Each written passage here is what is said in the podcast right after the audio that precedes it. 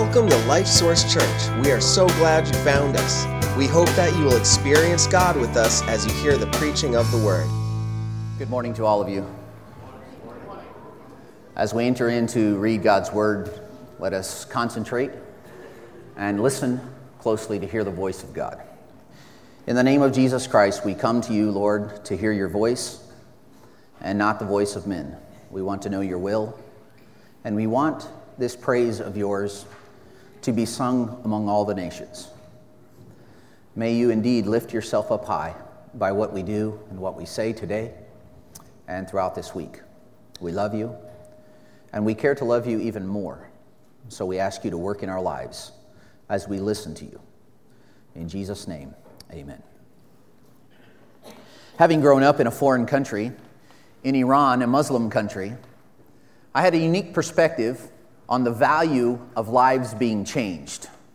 A place where women were treated as some sort of property. A place where people suffered abuse by the hands of the leaders.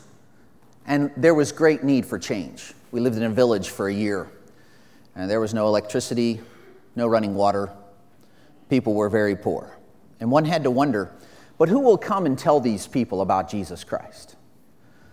Will someone come my parents were those people. We showed up in a little village of about 64 inhabitants, and there in the mud hut type of church building without electricity, we decided to have a Sunday evening service. Well, there were no lights. So we had to park the Jeep at the back door and shine the headlights into the auditorium, and everybody held their Bible like this, and we had a service at nighttime. People came to listen. People are far more hungry to hear the gospel than others are to send the gospel. Even Muslim people, hungry to know who Jesus is and what it's about. In these days, there is a great revival occurring in the country of Persia, Iran. And many, many, many people are coming to Jesus Christ because missionaries in the past have gone and sowed the seed and these words of God are very powerful words. When they are given the opportunity and a hearing, they can change lives and eternities. And so we send these special agents off to put the seed of God into the hearts of people, like a time bomb that might go off in the future, hoping for some sort of a gain, hoping this will work. And of course, we have to fund it. And so on that day when I was 13 years old and they handed me a little card, it said at the top of it, faith promise. I had no idea what that meant. What it meant was make a promise to God that by faith, if He will put money into your hand, that it will bounce from your hand into the work of God. Now, this wasn't money that I had. I was 13. I had no money. But it was a good promise at that moment in my life, since I had nothing, to say, God, in the future, this is what I'm going to do. I'm going to prioritize your passion and your work so much. I'm going to love you with all my heart and soul and mind and strength, and I will give to your work. Now, of course, that included a certain percentage of my income, and above that, giving to missions work. And here was the card, it was looking at me. And the least amount of money that you could give on this card was $2. So, so that's, that's what I did. Two, two dollars. I'm 13. I had to get a job now so that I could give to God's work. And I did get a job. And by the time I was 17, my promise had increased to $10 a week. But I was only making $12 a week. So if you tithe from $12 a week, that's $1.20. And if you give $10 to missions, you're left with 80 cents. But I had a job and I was investing in God's work. By the time I got to college, this had so grown in my heart that I gave away what it would take to go to college. I decided, God, if you'll put the money in my hands, I'll let it bounce off of my hand and into your work, and then we'll just see what you can do with my college school bill. And God paid my college school bill. So we got married. My wife and I decided it'll be $75 a week now. That's $300 a month, actually a little bit more. And that's enough to buy a car. We'll give our car payment to the Lord. instead of having a nicer or newer car, we will make ourselves poor that others might be rich. We'll do it on purpose. Now, this is a lot easier to do when you don't have any money. Granted. See, if you have money and you have bills and you're older, it's like, wow, that's a tough thing to do. Sacrifice for God's work. But if you don't have any money, it's much easier to do. So, young people, listen to me. Now's the best time to decide to give to God's work. Okay? And if you have a job and financial security, ask God to take it all away from you. Because then it will be easy. Six months of unemployment will straighten out your thinking. And, and then you'll be like, well, if the Lord would just give me a job, I certainly would give him back some of the money. To, so, so pray for unemployment. Trials straighten out the heart. You know what I'm saying? I mean, it gets, gets you right, right where God wants you to be. Get you to seeing the things that God sees and the people that God sees and their poor, broken existences. In my town of 10 million people, a third of them still live without water or electricity. Now, it's becoming much more affluent all the time, but they are poor. Now, it's one thing to be poor physically or financially, it's another thing to be poor spiritually and have absolutely no one come and tell you the truth. And so you live your poor little existence in your dirt floor hut, and then you grow up to be a poor adult and you have more poor children and they all die and they never heard. That's poor. It, it, there, there are things worse than being financially poor. And are things worse than being made financially poor, like being made spiritually poor, and you have, you have nothing. You, you have no truth. No one has come to preach the word. And so, in this existence, in these days, silently behind the scenes, where neither Fox News nor CBS, liberal nor conservative, will tell you about the brothers and sisters who gave their life for the gospel last year. You know how many people died for the gospel's sake last year? 167,000 of your brothers and sisters put their life on the line to make sure that others. Giving your whole life to serve God is not rare. Lots of people are doing it. They give of their income, they give of their time, they, go, they take trips to places, and they become the voice of God in the life of others. This happens very commonly. There are right now, at this hour, young men passing over the border between Iran and Iraq with backpacks full of SD cards. And on that card, it has the Jesus film and the Bible in two versions and two commentaries and other discipleship materials. And as they go across, risking their lives back and forth, they are creating a revival underground.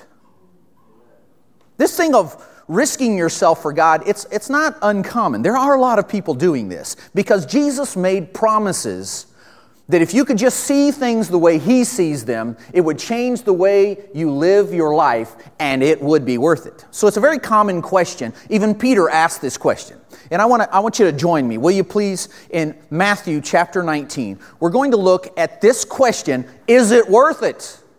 I mean, if I go sacrificing for God and start giving to the missionary work on a weekly basis, will it be worth it? Well, let's see what Jesus answers to that question.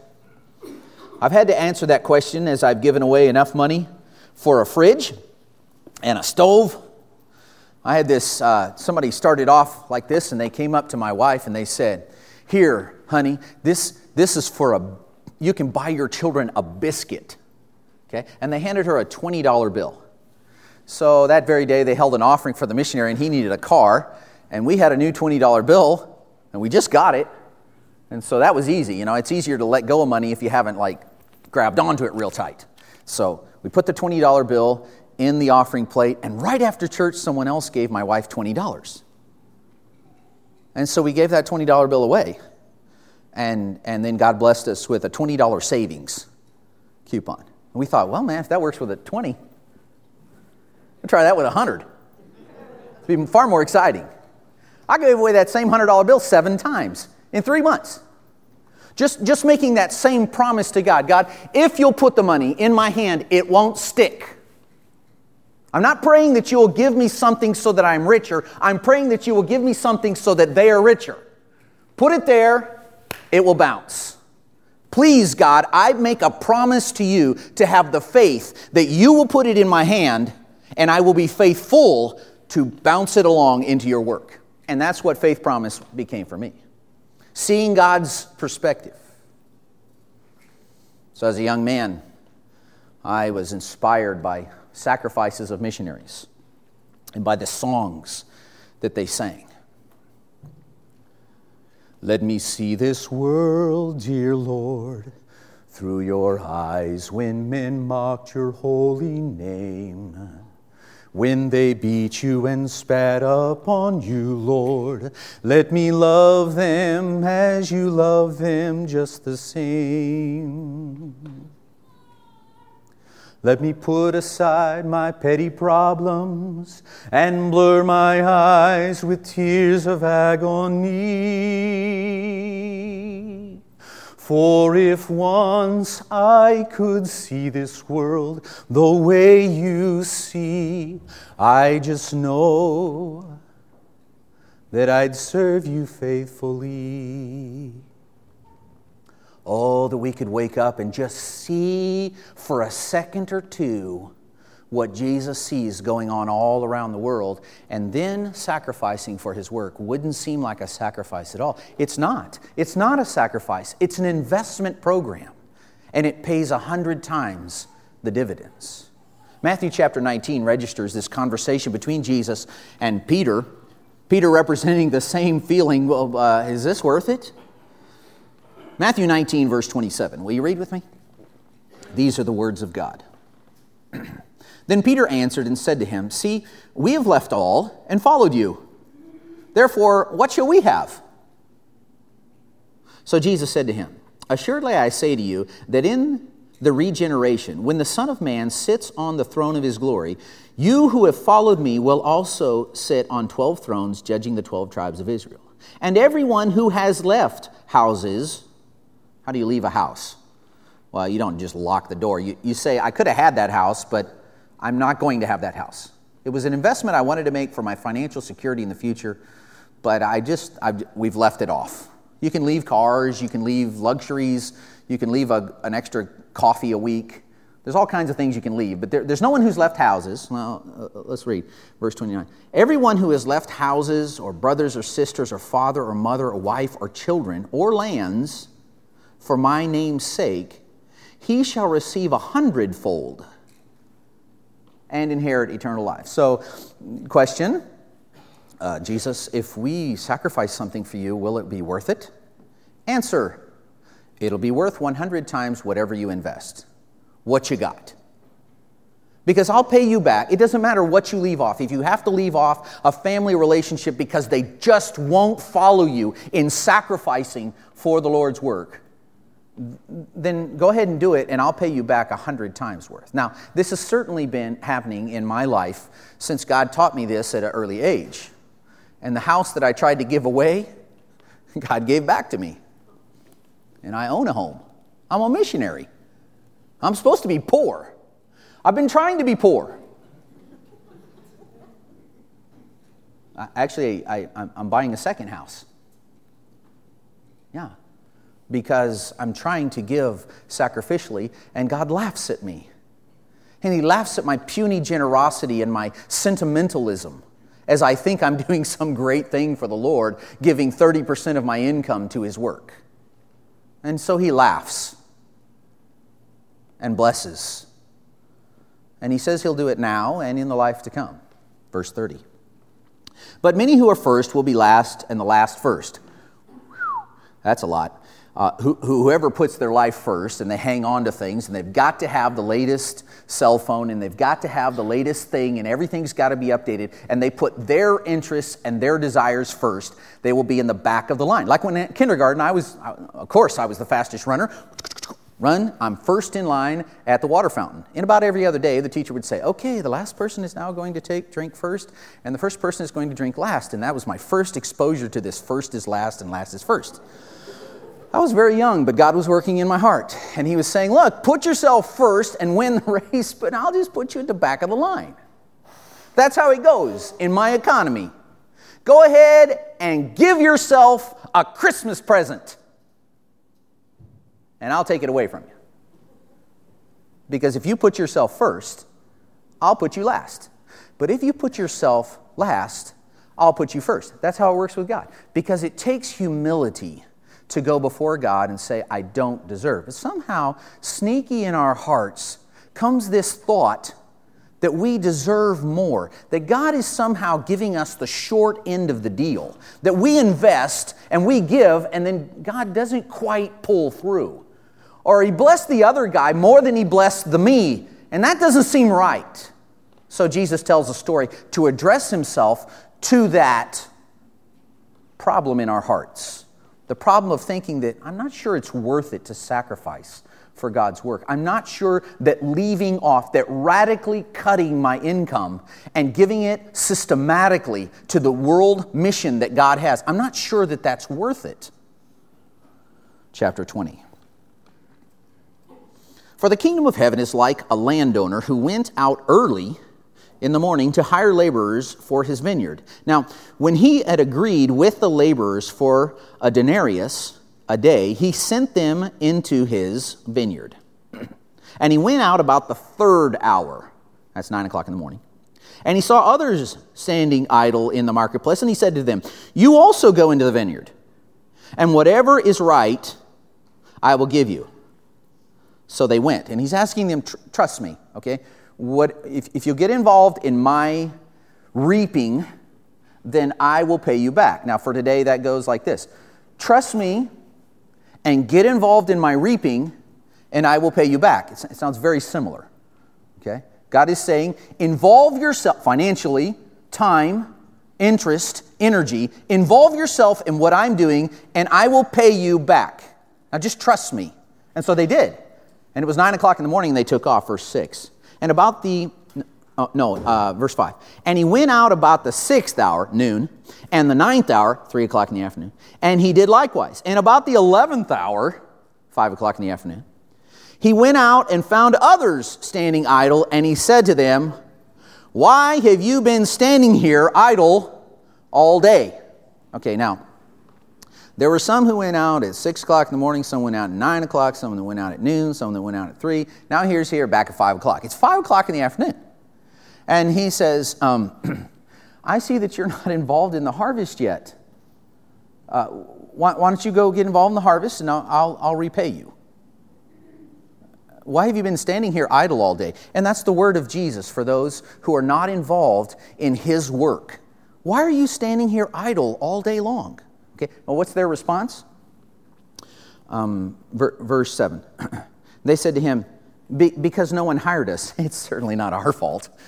it- it's because we just didn't get the right opportunity. No one hired us. And he said to them, Well, you also go to the vineyard, and whatever is right you will receive. So when evening had come, the owner of the vineyard said to the, his steward, Call the laborers and give them their wages, beginning with the last to the first. And when those came who were hired about the 11th hour, they received a denarius.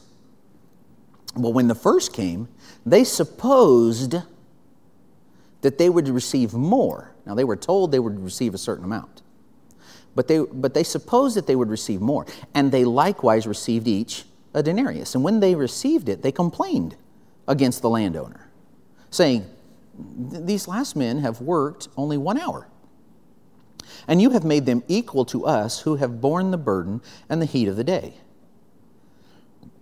But he answered one of them and said, Friend, I am doing you no wrong. Did you not agree with me for a denarius? Take what is yours and go your way. I wish to give to this last man the same as to you.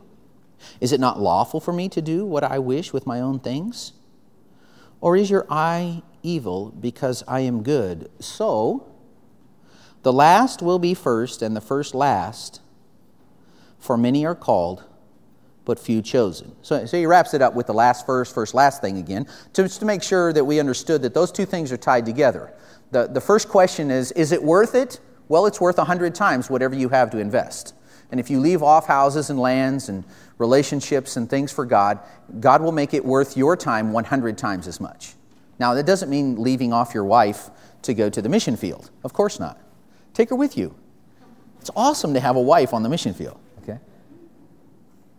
It, it obviously, ha- we'll have to figure out those details later. But the central point being whatever you give up, I'll make it worth your time. Do you need God's blessing on your economy? Try giving to missions sacrificially.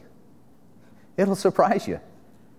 You can't give away money when you're investing it in God's Word. This is not a sacrifice, it is an investment. It is not a bill to pay, it is an investment opportunity. Try it out and see. The same God who said, Bring all the tithes and offerings to my storehouse and see if I will not pour out from heaven and from my windows blessings upon your life. That same God is saying, Invest in my harvest all around the world. Why are you standing by idle? And those words echo in the hearts and minds of some who stand by idle, and in others, they are motivated to do something because they don't want to hear those words again. Preacher, please don't say it again. But I'm going to. Why are you standing by idle all the day long? These are the words of Jesus. Why aren't you involved in the great harvest around the world? Because even if the hour is late, you can get involved, and believe me, you won't get the rip off, he will get the rip off. God is not getting a good deal from his servants. He is overpaying everyone. He gives what is his what is not ours, and he, the money we have is not ours, it is his. And he gives what is his so that we might invest it wisely so that he can bless us. What kind of a plan is this? Where he gives and gives us opportunity and then blesses us for taking advantage of the opportunity. Oh, but we appropriate ourselves of our homes in our cars in our possessions, and we consider them to be our things. I remind my children all the time that telephone that I bought for you is not your phone. That's my phone. If you use it for unholy purposes, I will take it away from you because it is mine. Okay? That, it, it's mine. All the phones in, in our house are my phones. They're not their phones. Because I don't want my children to grow up thinking that something actually belongs to them. It doesn't belong to them. They, they got to get that straight at home so that they can see straight with God because it's exactly what God's going to tell them. But that's not yours. You're holding on to it so tightly, but it's not yours. It's mine. Don't get things messed up. Don't think that God somehow you sacrifice. Oh, aren't you impressive? You sacrificed, and God only only blessed you as much as He blessed someone else who came late to the party. Oh, but aren't we so tempted to fall into that idea? That's why Jesus tells the story. He wants to get this last first, first, last thing across. And so he says, If you will put yourself last, I will put you first. This is my, this is my guarantee. Now let's look through and just glean a few more things from this story about a harvest. Shall we? In verse 1. Early in the morning, he went to hire laborers. This is a priority for God. Hiring laborers for the harvest is his priority. It's what he wants to do. Proclaim his fame throughout the world. And God starts on this early in the morning. We might not catch up to him till noon on account of we're busy or no one's hired us or we just felt like we didn't have the opportunity. But God is at this seven days a week, all night long, all day long. God doesn't stop working in the harvest. We're the ones who need rest and time off, and, but, but this, is, this is priority for God. He starts the harvest thing early in the morning. Verse 2. Now, when he had agreed with the laborers for a denarius a day, he sent them. They were authorized, they were given responsibility, they had made an agreement and God will do right by those who make agreements with him. In verse 3, it says, He went out the third hour and saw others standing by idle. Now, that's his opinion. Uh, not, not everybody shares that opinion. But in God's economy and the way he sees things, There are Christians who are busy in the work of God, who have surrendered and grown and are telling, who are sacrificing for God's work around the world. And then there are Christians who are idle. They aren't doing that. They're not busy in the work. And so his judgment, his negative comment, his analysis is I went out there and there were some people that weren't involved yet. And so uh, in my little heart, I called them idle. And well, that's what they were, because I'm God and I'm always right. That's the way God speaks to himself. They were idle, they weren't involved. And so I invited them, and some accepted. Uh, verse 4. And he said to them, You also go to the vineyard, and whatever is right I will give you. So they went. There you go. They went. And that's good, because for them it's good, because they took advantage of the opportunities. Now, you have the opportunity to invest in the missionaries that you already support, and maybe other missionaries in the future if your missions budget grows. For instance, invest in Peru. Come and help me build a camp. God has already provided the, the land, $80,000, and it's paid off. We own a huge tract of land. He's already provided the metal roof for the building. We just need somebody put together. Any welders here? We need somebody to put together a fence and help us dig for a pool and build some a place where we will sing and worship to God. And then our camp ministry, which has grown from 45 people to over a thousand people, it's going to double in one year. The first year that we have camp on this ground. And the Holy Spirit is going to come and sweep over our campground as I have seen Him do for the last 18 years. And He is going to save people and change their lives, and He is going to call them into ministry, and He is going to change a country. And now Peruvians are talking about being the epicenter of world missions in the next century because God is working mightily on more than 200 occasions as I've witnessed to someone and looked in their eyes and seen the change occurring. I have said, This is the power of God on their life. And when you have given to missions in the past and supported our ministry, you take part in that. This harvest of God is a very fruitful work. You must consider not being idle, but rather involving yourself in on the greatest eternal opportunity. God is inviting. It is His idea. And He is saying, Come, come and join me. And I say to you, Come and join one of your missionaries. Now, your church supports the Lyles, missionaries to creative access nations. Those, those are my parents. And for the last 13 years, you've been supporting my parents. Thank you very much. I can't support them. They're, they're big boy and girl. They got to take take care of themselves, and they're off in their corner of the world. And my brother John's off in Italy, and my uncle's over in New Zealand, and, and I got all I can handle in Peru.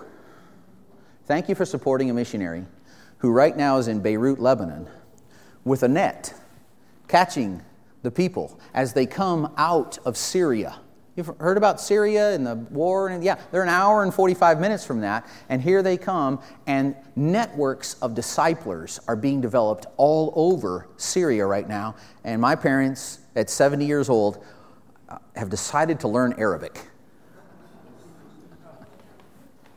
Go figure. like Farsi wasn't enough, so now they're learning Arabic, and like the Israelites who stood with a sheet and watch the birds come flying through, and then they just let. They're doing that with Christians as people convert from Islam to the Lord of heavens, Jesus Christ. The greatest harvest in that part of the world in history is occurring right now. Are you a part of it? Well, you are. If you give to missionary work, and you're investing in the Lyles to Creative Access Nations, your church is already, if you give in your missions, you might not know it, but you're taking part of the, one of the greatest revivals that has ever occurred in humankind. And your church is doing it because you're involved. You have positioned yourselves to not be idle, but to work in the work. And your other 18 missionaries are out working hard and smart as well. We live our lives to be holy and have the power of God upon our lives. I preach at least 400 times a year. at least teaching and preaching and counseling and, and training disciples. It's a good investment for your church to get involved in missionaries. And I say this with 36 years of experience of giving my money to other missionaries. And since I said idle so many times, I doubt that you're going to support me anymore. I have nothing to gain except for this to give you the opportunity to serve your Lord wholeheartedly and to imitate your Lord, Jesus Christ, who made himself poor that others might be rich. Oh, that we might be more Christ like in this aspect. Verse 7. They said, No man has hired us. It was a lame excuse. He had already been out there. Where were they the first time? Maybe they missed the meeting. Maybe no one told them. Because we're not involved because no one has hired us. No one has given us the opportunity. Well, may I have the privilege to give you the opportunity?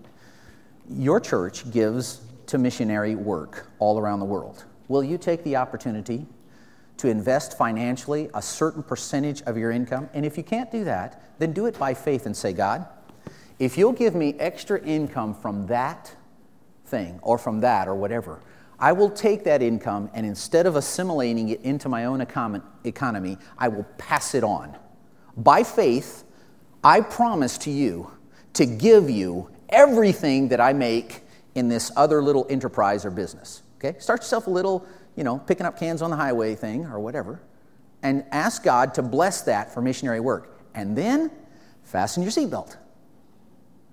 Because there are some prayers that change lives and eternities. And you will watch God pour into your faithful hands money which will rebound into his work and do things that you could never do on your own. And your little insignificant life and economy will become central in importance to what God is doing. I invite you to work and not be idle. As one of your missionaries, I invite you, come and help me build a camp in Peru, a place where thousands of lives will be changed and hundreds of young people, if, if, the, if the trend continues, hundreds of young people will join us in the harvest full time, and many, many, many will be saved. Come help me build a camp. We need your help. Uh, we're doing a few other things there too, as well. I'm, I'm real busy. But it's because I don't just serve you. I don't want to be a good bang for the buck for you only. I'm doing this for Jesus, and he is worthy. And you have many servants with whom you can co labor. Verse 10. But when the first came, they supposed that they would receive more, and they likewise received a denarius. There's the problem. We suppose things. We suppose that if we gave away some of our money to God's work, that we'd be less happy. It's called the, in, in Spanish, el engaño de las riquezas. It, it, it is called the foolishness or the lie of riches. If, since I only have so much money, if I give some of it away, I won't be as happy. If I had more money, I'd be more happy. And we sing ourselves a song If I had more money, I'd be more happy. Mm, mm, mm and then we believe it. But it's not true. Since I don't have much, if I give some away, I won't be nearly as happy. Uh. But that's not true either. We sing ourselves these songs, and God says, think of it a different way. Put yourself last and trust me to put you first. Put yourself last economically. And trust me, that's what it all boils down to. It all comes down to whether I think that God is going to rip me off or whether I think that God, in the first place, is getting ripped off because He is recruiting such unfaithful servants. Are we not poor material to be the followers of God? And yet he includes us with all our idiosyncrasies and bad ideas and holes in our theology. God recruits us. Do we trust him to reward us according to what we are worth, or do we trust him to reward us beyond what our labor is worth. How much do we trust the Lord? Well, it's, it's tested each and every time we give to His work or, or don't give. Our trust in God is what is in question. Our trust of God is what is at stake. Let us proclaim to Him that He is more than trustworthy by writing a check to a cooperative fund where together we can do far more than any one family can do. I invite you to be far more involved in your work so that the judgment of Jesus Christ might not fall on your work and Him call you idle in the near future. Let us pray. Lord, we surrender ourselves to you, asking you to change us to be more and more like Jesus Christ. We ask you, please, in the name of Jesus, that you work in our hearts, letting us know that which you require of us. May we be faithful stewards of all that you have entrusted to us. Please give us so that we might give and help us to see these things from your perspective. Amen.